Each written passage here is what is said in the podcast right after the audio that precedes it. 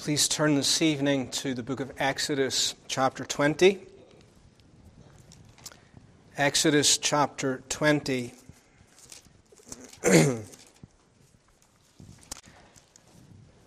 Our text is found in verse 7. Thou shalt not take the name of the Lord thy God in vain, for the Lord will not hold him guiltless that taketh his name in vain. We move on in our study this evening of the Shorter Catechism and its treatment of the law of God to the third commandment. And as we work through the outline in the Catechism, you will see that there are four questions and answers in total that explain this precept, beginning with the simple question, What is it? And then moving to what is required in the third commandment before considering what is forbidden. And then, fourthly, what is the reason annexed to the third commandment? That's not an unusual pattern to you. We've seen that in the previous commandments. Indeed, what we have here really form, follows the exact uh, outline that we looked at in relation to the second commandment. But as to question and answer 53, which is the third commandment, it really supplies our text. It simply states Exodus chapter 20, verse 7. The third commandment is, Thou shalt not take the name of the Lord thy God in vain, for the Lord will not hold him guiltless that taketh his name in vain. And then following that, question and answer 54. What is required in the third commandment? The third rec- commandment requireth the holy and reverent use of God's names, titles, attributes, ordinances, word, and works. So if we step back and look at commandment 1, 2, and 3, uh, you should understand what's happening here in, in the logical flow of God's law. The first commandment tells us that we are to worship the one true and living God and Him alone.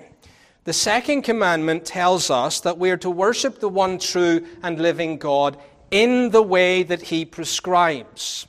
That we're not to worship the true God by images or by any other way not appointed in his word.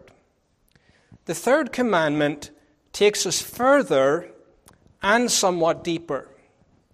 It deals with our heart attitude. So we are to come to the true God through the means that He has appointed, but we are to come with a holy and careful reverence. It extends, of course, wider than worship to the whole of life. This commandment governs our speech, it even governs our deportment, our attitude.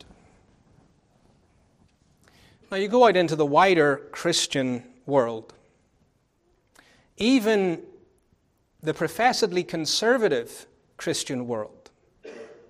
Even, sad to say, the borders of the Reformed Christian world. And the name of the Lord is flagrantly taken in vain. That's been one of the shocks to me coming to North America that those who identify themselves as evangelical Christians blatantly take the name of the Lord in vain. Now, we'll say more of that in weeks to come. But they say, I don't cuss. You'd be better cussing than taking the name of the Lord in vain. It's the worst thing that we can do with our tongue. There's a commandment explicitly for it. Now, I'm not promoting cussing in any way, shape, or form. I'm simply wanting to emphasize to you the severity of using the name of the Lord in a light or in a vain manner.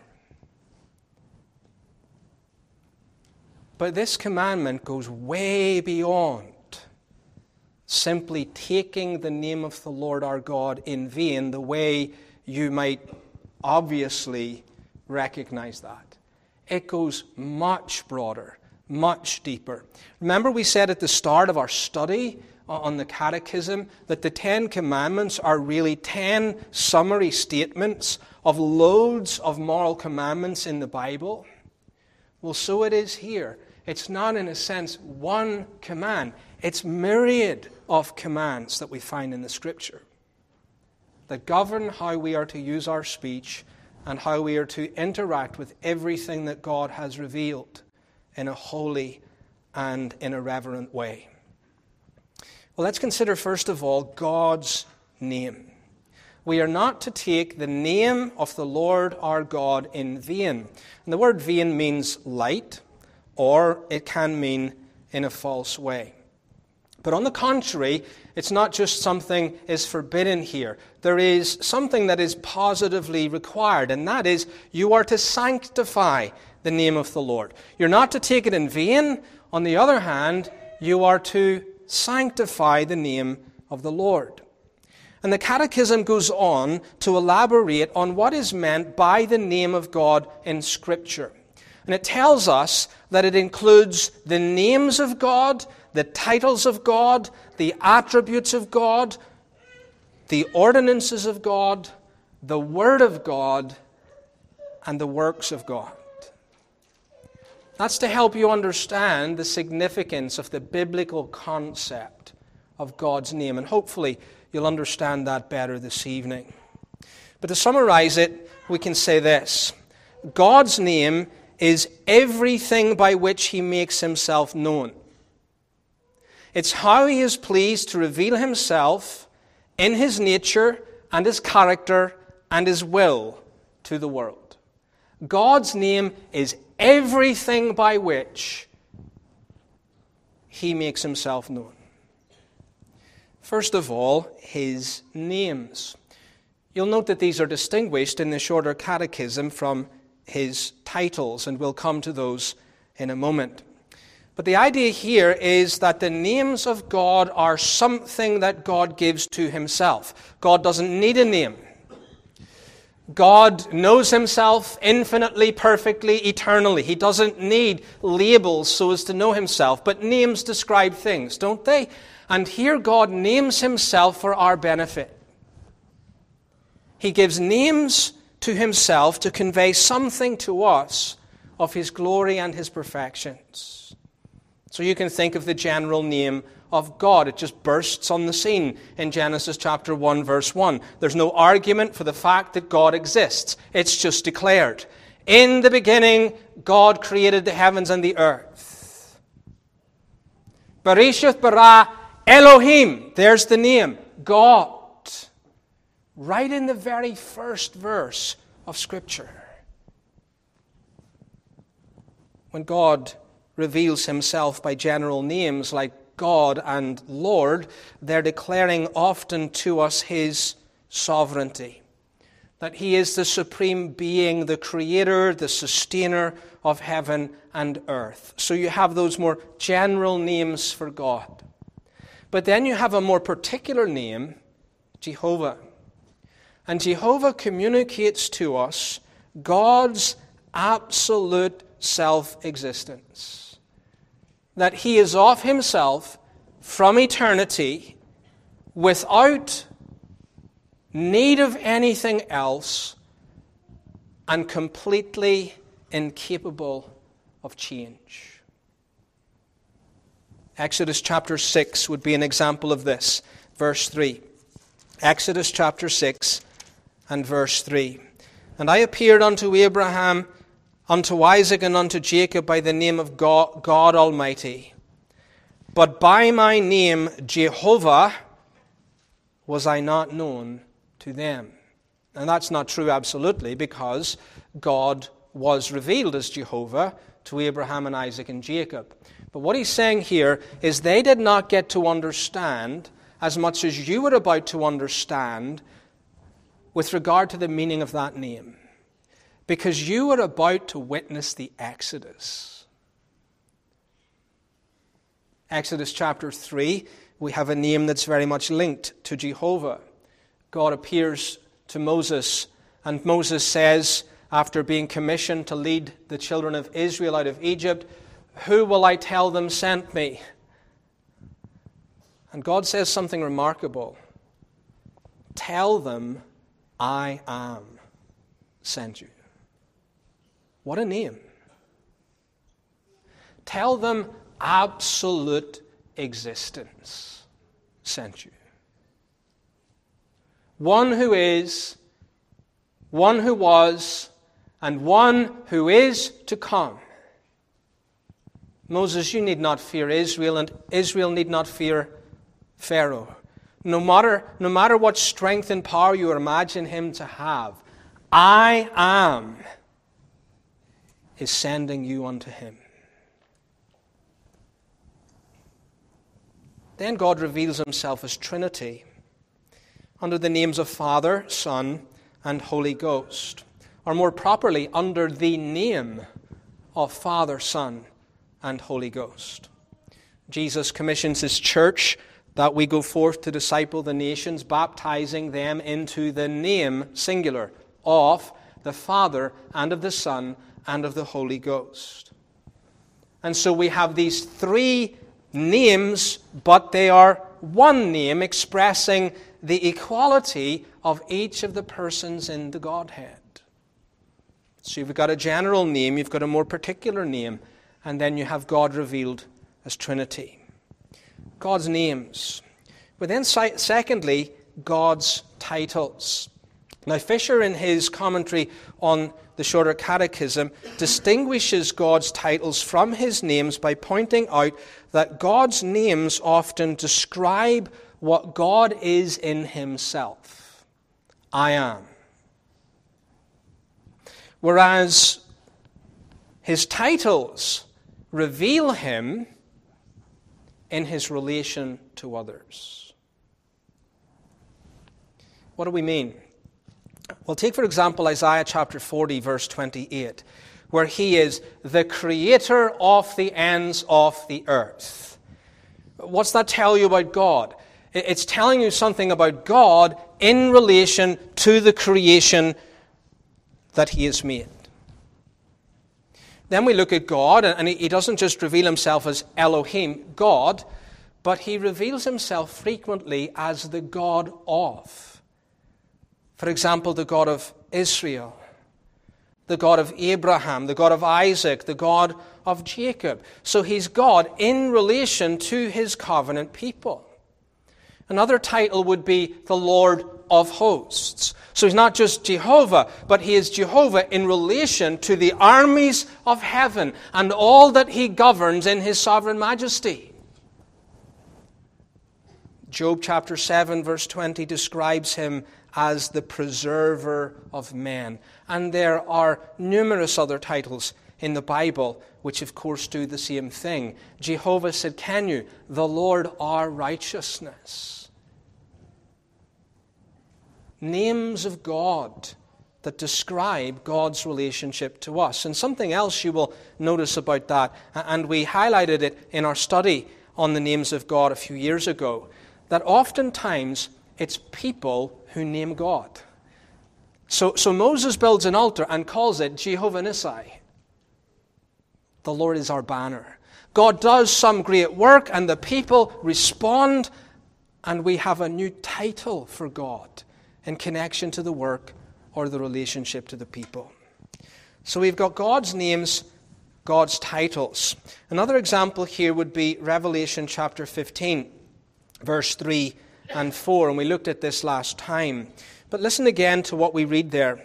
And they sing the song of Moses, the servant of God, and the song of the Lamb, saying, Great and marvelous are thy works, Lord God Almighty.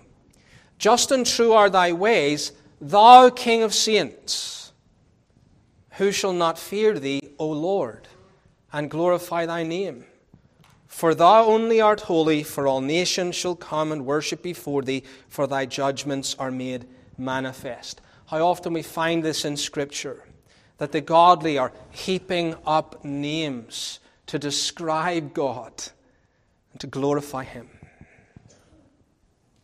Thirdly, here we have attributes.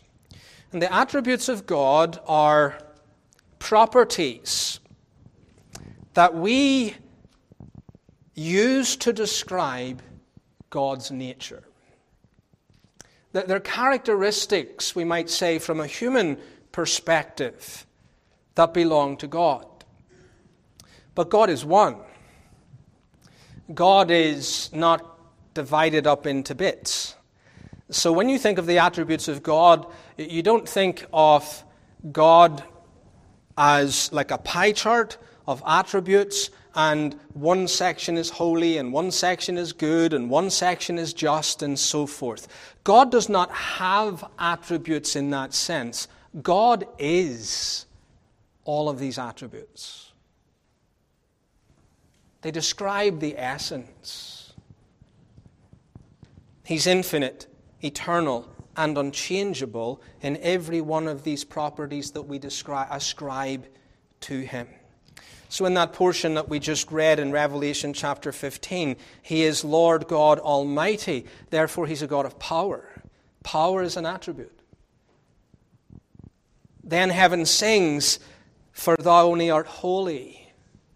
God's holiness is an attribute. We'll likely come to this next time. But when you get people using the attribute holy and then appending something else to it and using it in vain, it's an abomination to God. Christians don't think like that.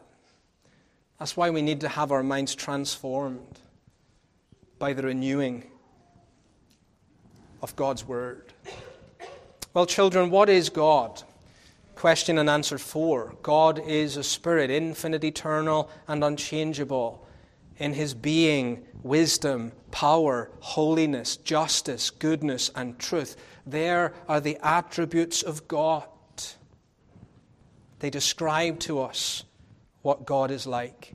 And every single one of those attributes is to be reverenced. Fourthly, his ordinances. This connects the second commandment to the third. The ordinances of God are His appointed means and parts of worship. And so, in His sovereignty, He gives them to us. And all of these are designed to harmonize with exactly who God is.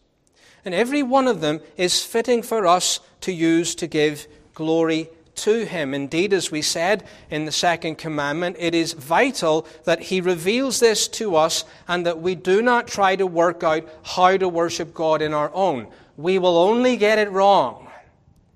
But when God gives to us the means and the ordinances of worship, receiving them, we are not to use any of them in vain. We're thinking here of the sacraments, singing praise to the Lord, praying to the Lord, reading and preaching God's word, taking our lawful oaths and vows before Him. Now, the reality here is that we've come to attend to these things tonight. And even as we engage in them, we are guilty of the breach of this law. I see it from where I sit. Singing psalms, yet not singing psalms. Or singing them carelessly or lightly. And what's going on in the heart? Even when we appear to be singing them with gusto. We draw near with our lips, but our hearts can be far from the Lord. And as I'm observing that and thinking about what's going on here, guess what? I'm stuck.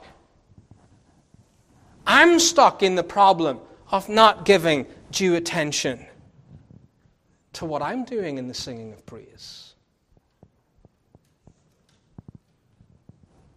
God's ordinances are to be taken seriously and engaged in with reverence. His Word, likewise. As I said earlier, God's name is everything through which He makes Himself known. However, there is an order here of priority because God's chief self revelation is recorded in the Bible. And so God puts a premium on Scripture in relation to this. And so we sang earlier in Psalm 138 for this reason. Listen to what we sang I will praise thee with my whole heart. Before the gods will I sing praise unto thee. I will worship toward thy holy temple and praise thy name for thy loving kindness and for thy truth. Now, particularly these words For thou hast magnified thy word above all thy name. Do you ever stop and think, what does that mean? Well, remember, we've said God's name is everything by which he makes himself known. Very well, God says, among all of that, there is something that stands above, above all the rest. It's my word. Thou hast magnified thy word above all thy name. Luther gives a somewhat looser translation, but it gets the sense. He says this Thou hast made thy name glorious above all through thy word. That's the idea. Above all through thy word. For this reason, brethren, that in the Bible, God is most clearly revealed, particularly his will for our salvation. And so he gives us particular promises that are of the utmost importance to us. And then he gives us clear instruction concerning everything that he requires of us for faith and life. We can see his glory in creation, and we'll come to that in a moment. But creation does not teach us the way the Bible teaches us in its specificity to our need as sinners. Fourthly, God's name is his works. Because all of the works of God are revelatory. They show us something of who he is, and therefore they declare God's name to men. Consider the works of creation and providence. Pick up Psalm 19. What do we sing there? But that God manifests his glory in the heavens. The heavens declare the glory of the Lord. The firmament showeth forth his handiwork. It's saying to us, everything you see around you is a declaration of the glorious name of God. In it, you see the eternal power and Godhead of God.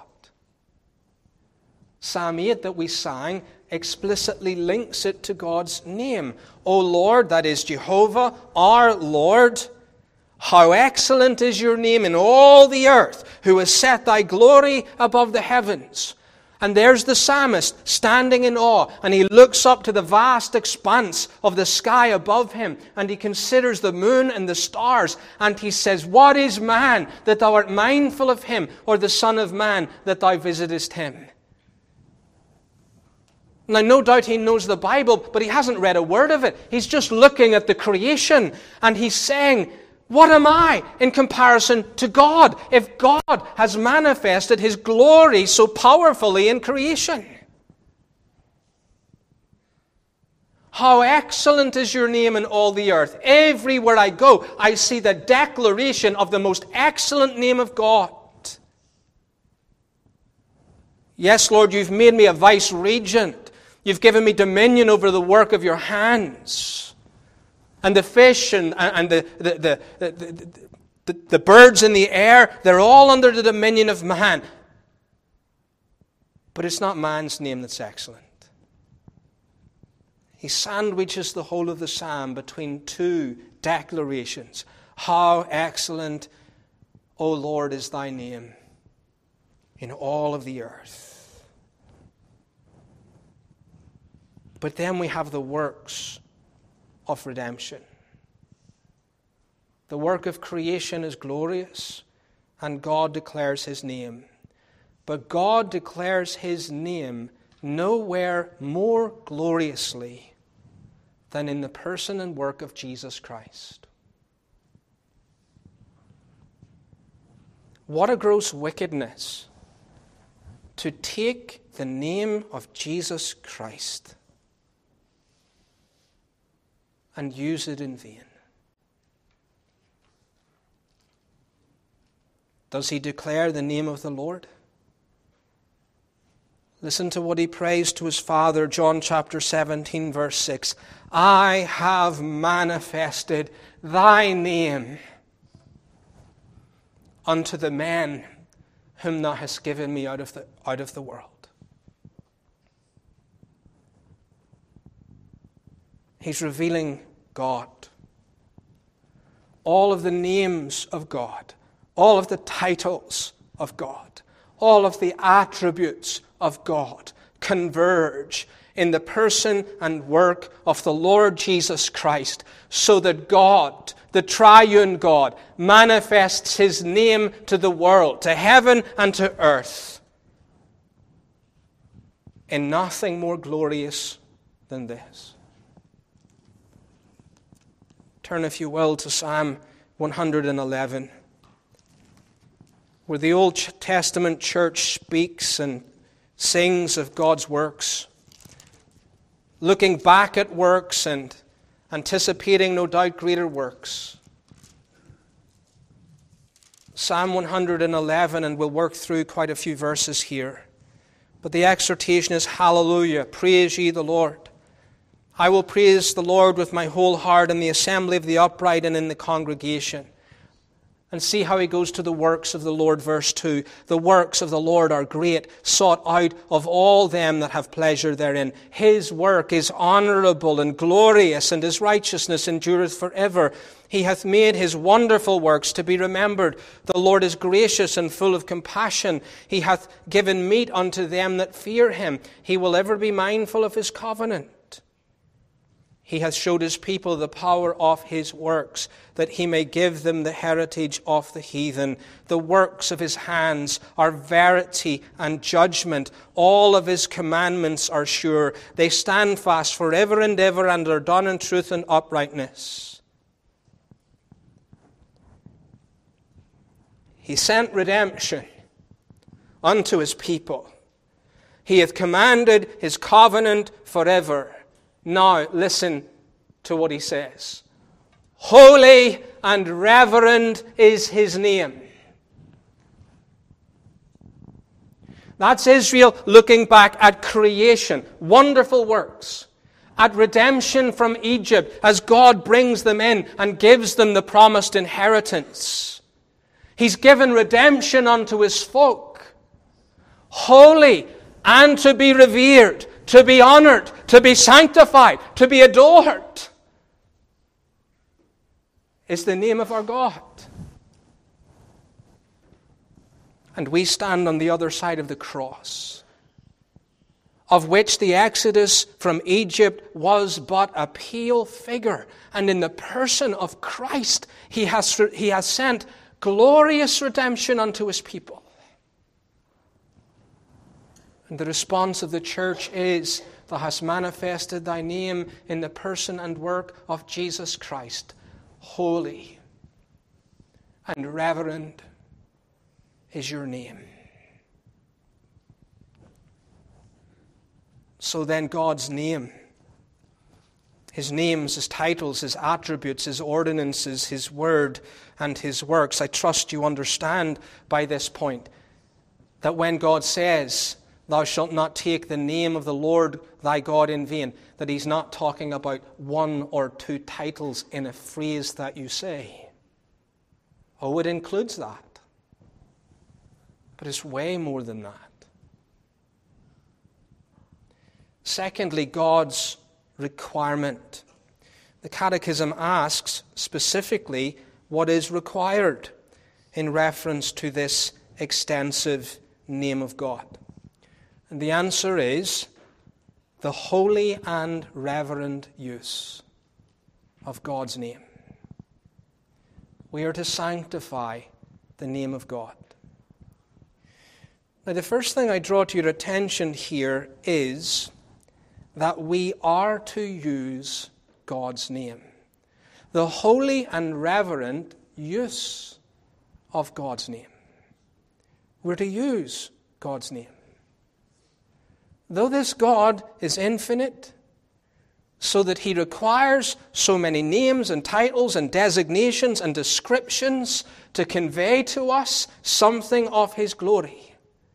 And though our words can never fully describe him or find him out unto perfection, and though he is so majestic and holy that we rightly tremble at the very thought of him and may fear because of that to take the name of God upon our lips, the third commandment bids us, indeed commands us to do so.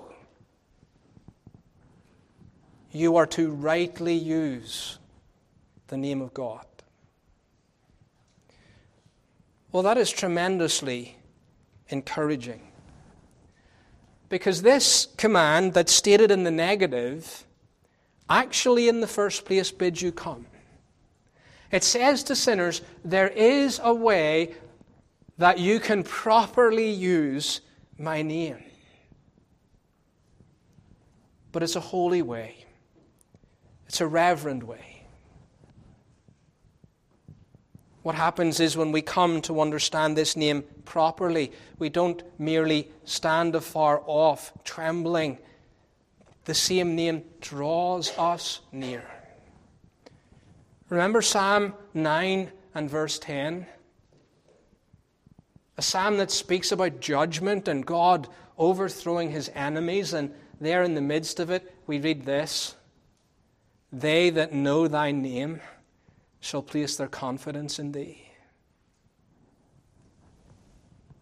The glorious name of God draws the hearts of the godly to him. So you rightly use God's name. That means that you will think upon these titles. You will study His Word.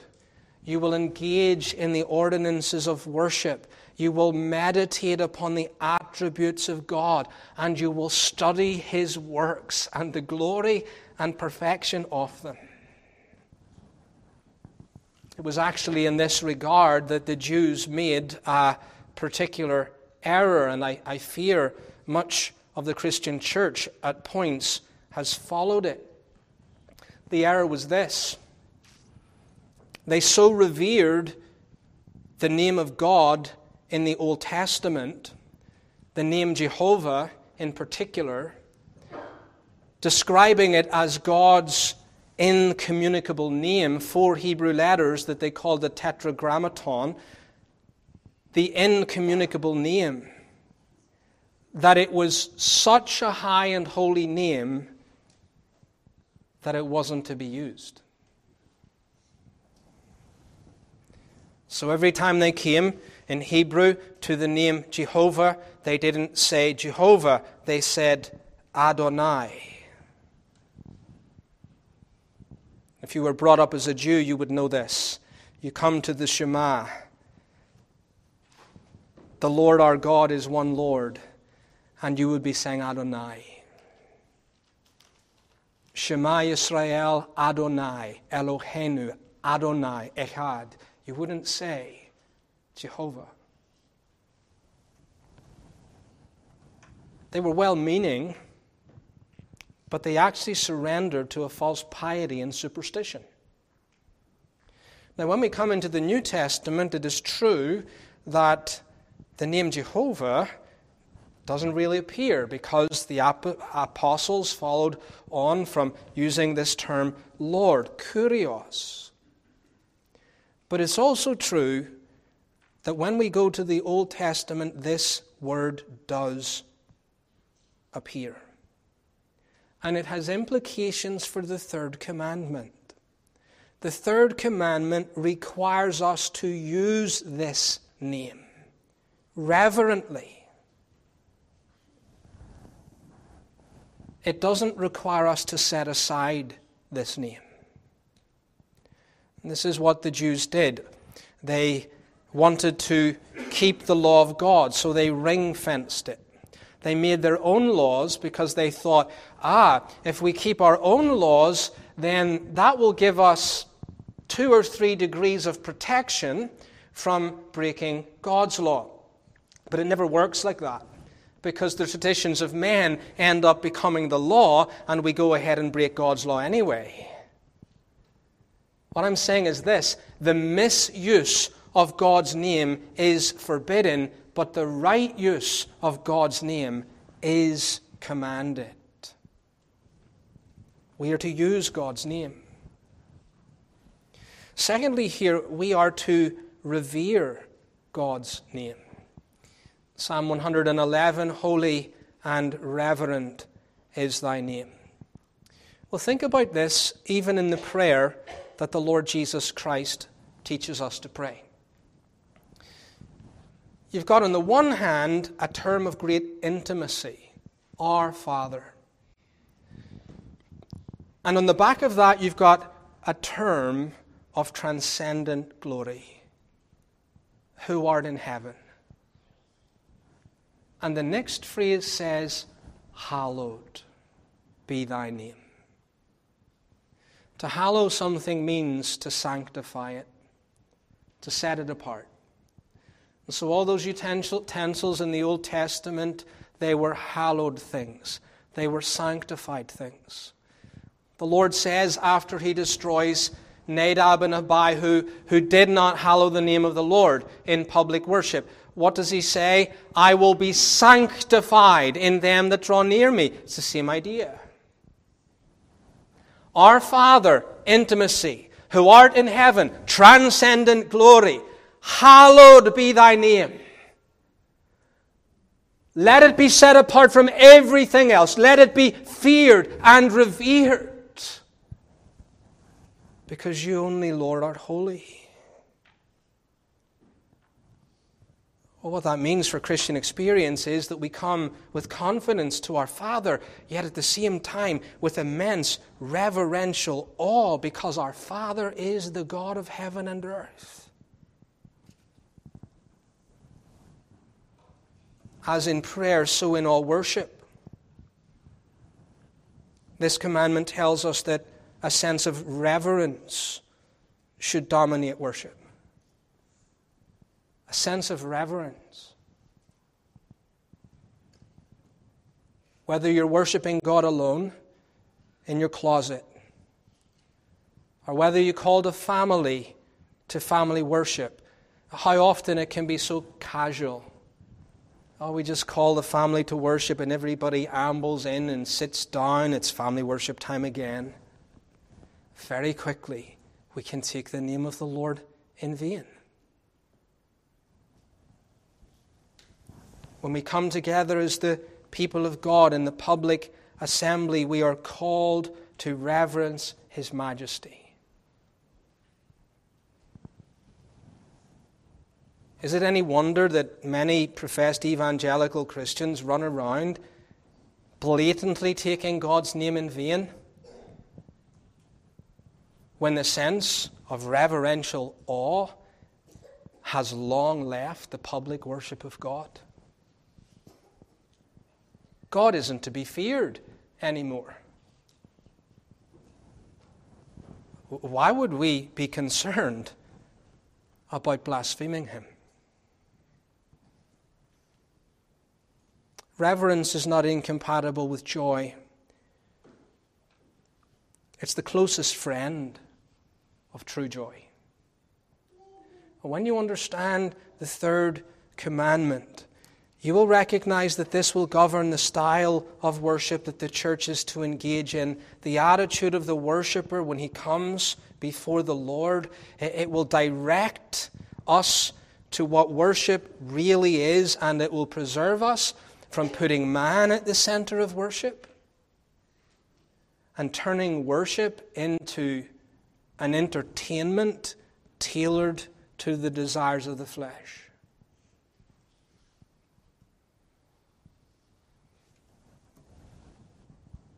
Thou shalt not take the name of the Lord thy God in vain.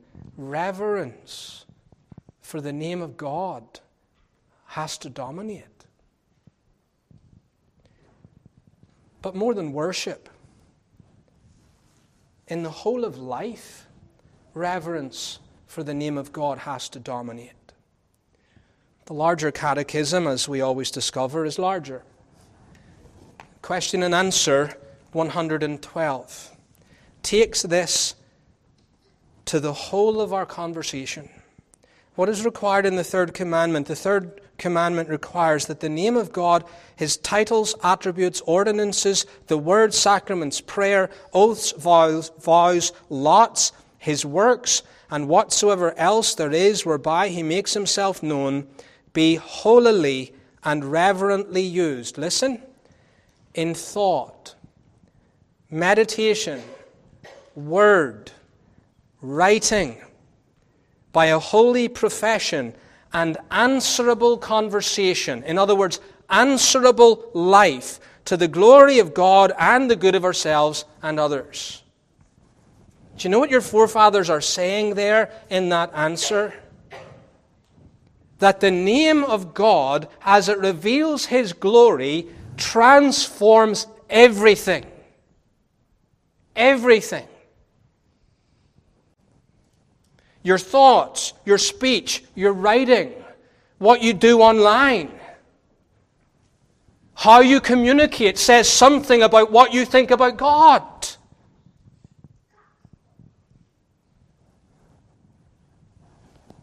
I, have brought this up before, and I think, you know, sometimes you, may treat me a little bit like Lot when he went to his sons in laws, and they mocked when he told them fire was going to to fall out of heaven upon Sodom and Gomorrah.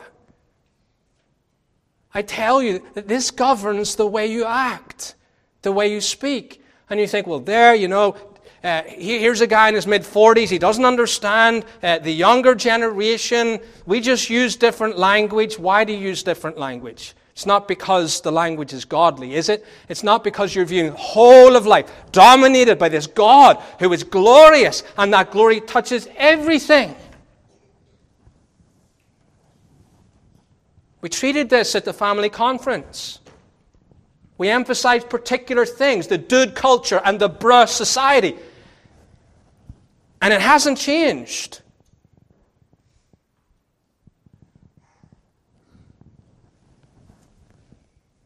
My children sometimes comes in and say, What's up, bro?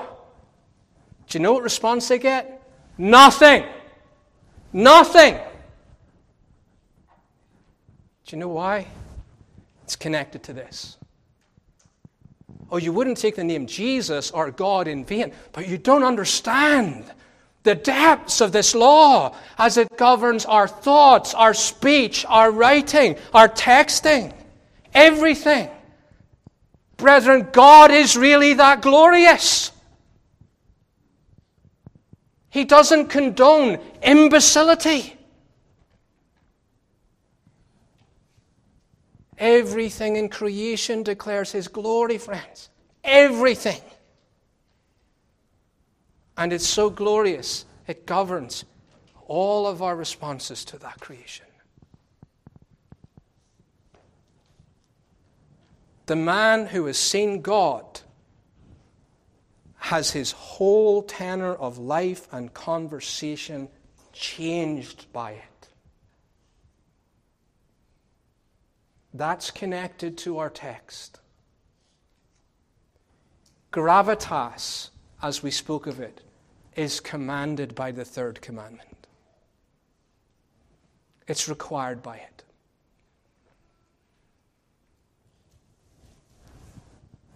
You revere God's name in the whole of life. You revere God's name in Christ. As we mentioned, the Word of God is the chief revelation that we've received from Him. But the Word incarnate, who is revealed in the Bible, is the one who perfectly declares the Godhead. The incarnate Word is the heart of the written Word. Well, that has implications in relation to our command. There can be no reverencing the name of God if we do not see Him revealed to us, sinners in Christ. It's impossible. You can get the right form of words, you can go through the right posture in worship, you can conform to a sense of respect and reverence in the house of God. But there can be no true reverencing the name of God unless we come to Him through His Son. Jesus Christ is the way, the truth, and the life. There's no other way to the Father but by Him. So until you understand the implications and the glory of this name, Jesus, you will only ever take the name of the Lord in vain. He is the one who is declared the Father. He is the one who has manifested the name of God in the world. He is the one to whom the Father has given a name which is above every name, and at the name of Jesus, every knee will bow of things in heaven, and things in earth, and things under the earth.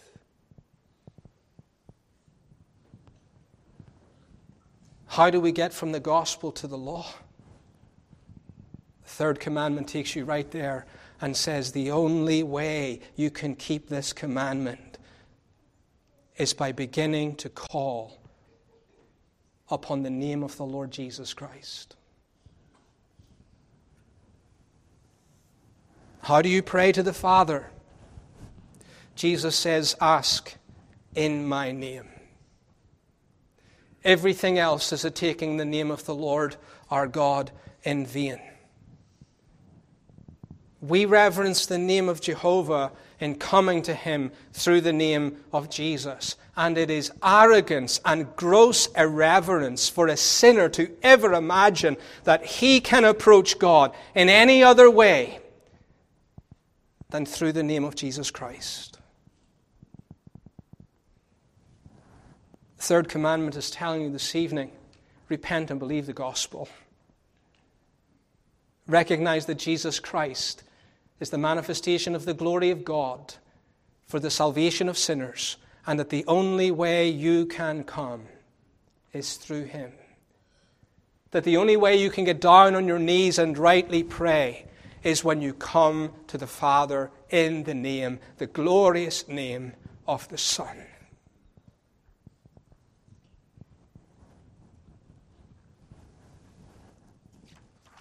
Well, then, as we move to a close, let's consider the reverent use of God's name.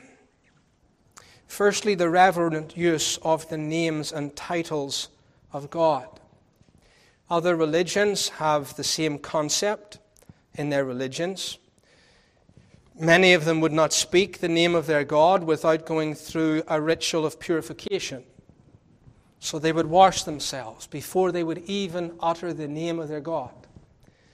Now, of course, these were nothing but vain traditions, but the principle that they illustrate properly applies to us when we come to use the name of our God. Now, children, I am not saying that before you take the name of God upon your lips, you have to go into the bathroom and shower and go through a whole ritual of purification. We're not saying that. But you are to use it thoughtfully, reverently, always in the appropriate context and with the proper dignity. Do you understand this evening that it is not something that you are going to take upon your lips lightly? So when you get down on your knees to pray, very likely you will begin your prayer with words like these Oh God, Father in heaven, what awe, what awe should be on the heart of a sinner to confidently and rightly even utter those words. Secondly, the reverent use of the ordinances and word of God. The things God has given us to commune with Him, to learn of Him, to respond to Him, professing our dependence, praising His name. We come into His presence to rejoice. But joy, as I said earlier, is the best friend of holy fear. Think of Psalm 2. The Lord brings the two things together and he says, Rejoice with trembling. Rejoice with trembling. We don't want to simply tremble and not rejoice, nor do we want to rejoice and not tremble. We, we want a mature Christian experience. We want a balanced piety. It's not one to the exclusion of the other, it's both. When you pick up His Word to read it, you don't ritually wash the way the scribes did when they were transcribing copies of the Bible but you remind yourself in preparation of what you're going to do that I'm taking up the word of the living God in my hand, something more glorious than everything that He has manifested in the works of creation and providence. Remember Psalm 138? Thou hast magnified thy word above all thy name. That's what I'm picking up. The chief revelation of the name of God in the world.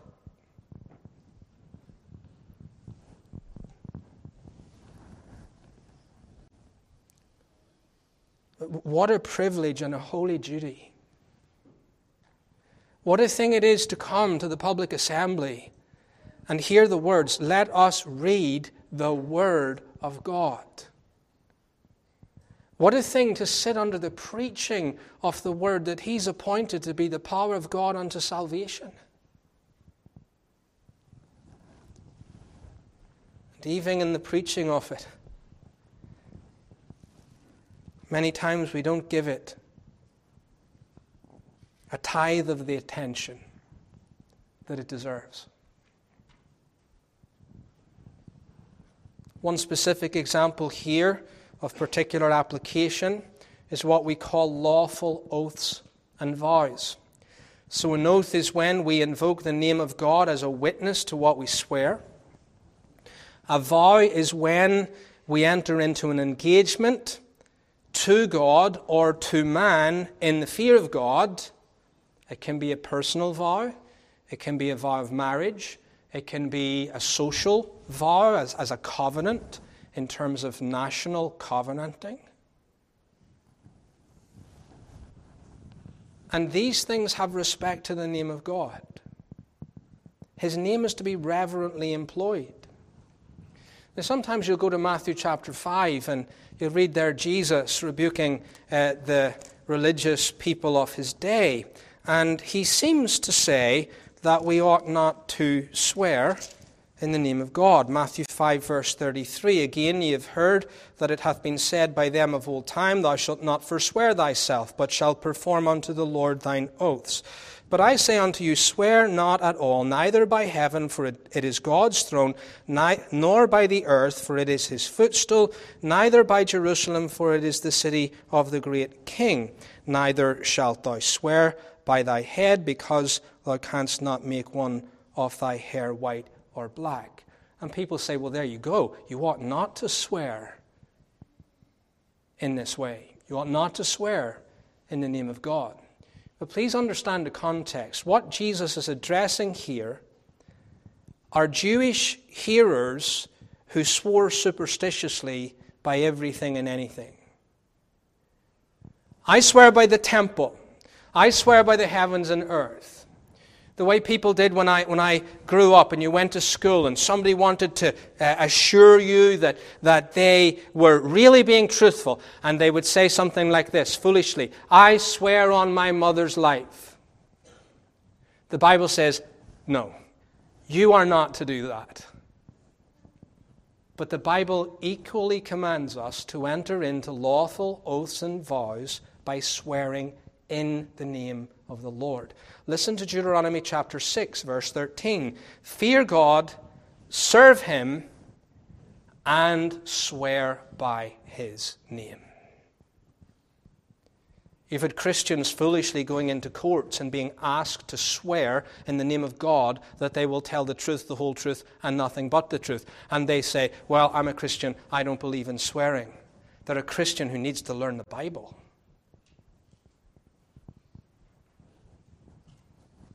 When we swear in the name of God, we make sure we do it rightly, with due pause, with consideration that we do not take the name of God in vain in our oaths, but rather do so with reverence. Finally, we reverently regard the works and the government of God. We look out at the world and give God his place as the all wise and powerful creator and sustainer. And the Psalms are replete with this, they, they help you here. But modern education has fundamentally forgotten this. It denies creation. The whole enterprise is a, a, an ongoing breach of the third commandment. To try and study the world that God has made by denying the God who made it. You're taking the name of God in vain in every single part of the curriculum. The recognition of this world to be God's, that He has made it and manifests His glory in it and upholds it continually by the word of His power, so that, so that if He didn't, the whole thing would immediately disintegrate. Now we have the context for studying the works of creation and providence and we see it manifesting the greatness of his power and Godhead. But then we extend that to the providence of God so that we, in terms of the third commandment, acknowledge Him in all of His works, all of the time, particularly those works that pertain to ourselves in our circumstances. Thanking God for His daily mercies recognizing that all of our trials are not haphazard events, but predetermined and personally tailored to our needs.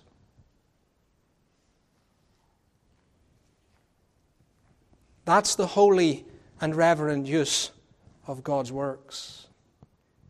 You find Job doing this when everything is unleashed upon him and you come to the end of Job chapter 1 to those immortal words of the sufferer, and he magnifies God in submitting to his sovereignty and providence.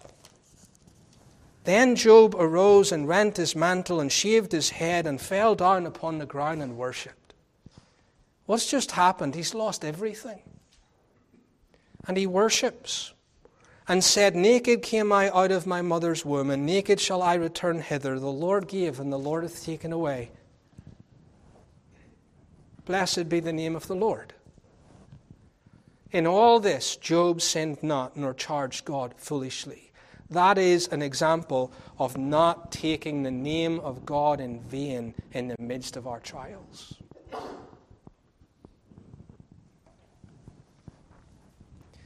when you head out to work tomorrow morning and you hit the, the traffic jam, you start to get all angry and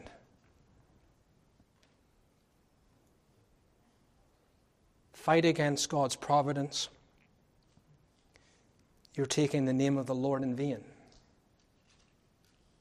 It's as if God didn't know, hadn't planned, exactly what was taking place at that moment in your life. Maybe you should have got up earlier and went to work earlier. That's possible. Maybe that wouldn't have changed anything. But the fact is, God is in control. Last Friday morning, Mr. Taylor, who I was with, likes to be way beyond on time. My personality and his are quite different in that. And so we had a discussion on Thursday night. What time were we going to go to the airport at? I said, Well, I think we need to go at 8 o'clock. He said, No, uh, 7.30. I said, Well, brother, I love you enough to leave at 7.30. He said, Well, we'll make it 7.45. So I get up to go, and uh, he says, Actually, the flight's delayed. We don't have to leave for another hour. We can't fly out of Calgary. And so that had huge ramifications because I was going to miss my flight in Chicago to Raleigh, and we tried to get that sorted, and nothing would work. And I thought, well, I can either glorify God in this or disgrace Him. And the fight began. Lord, bring my heart in line with your providence. And the Lord brought perfect peace. We're driving up the road. It's in the Lord's hands. Remember, we said that every commandment of God is good? You can learn that. You can fight against providence. You're going to get wound up, stressed out, and you're going to be miserable. Or you can keep this commandment, submit to the Lord, and know perfect peace in the midst of all of your circumstances. Do you see the extent of this commandment? Finally, the work of Christ. Ultimately, you Sanctify the name of the Lord by resting in the finished work of his Son and praising the name of Jesus forever and forever. Let's stand for prayer.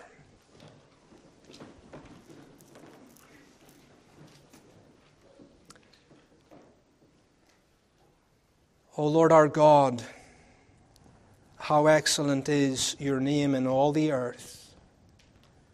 How excellent is your name in all the scriptures.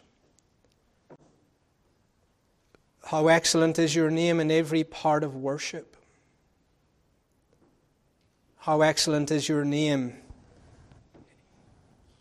in the works of providence. Bring our hearts to reverence and adore you, to humbly submit and there rejoice.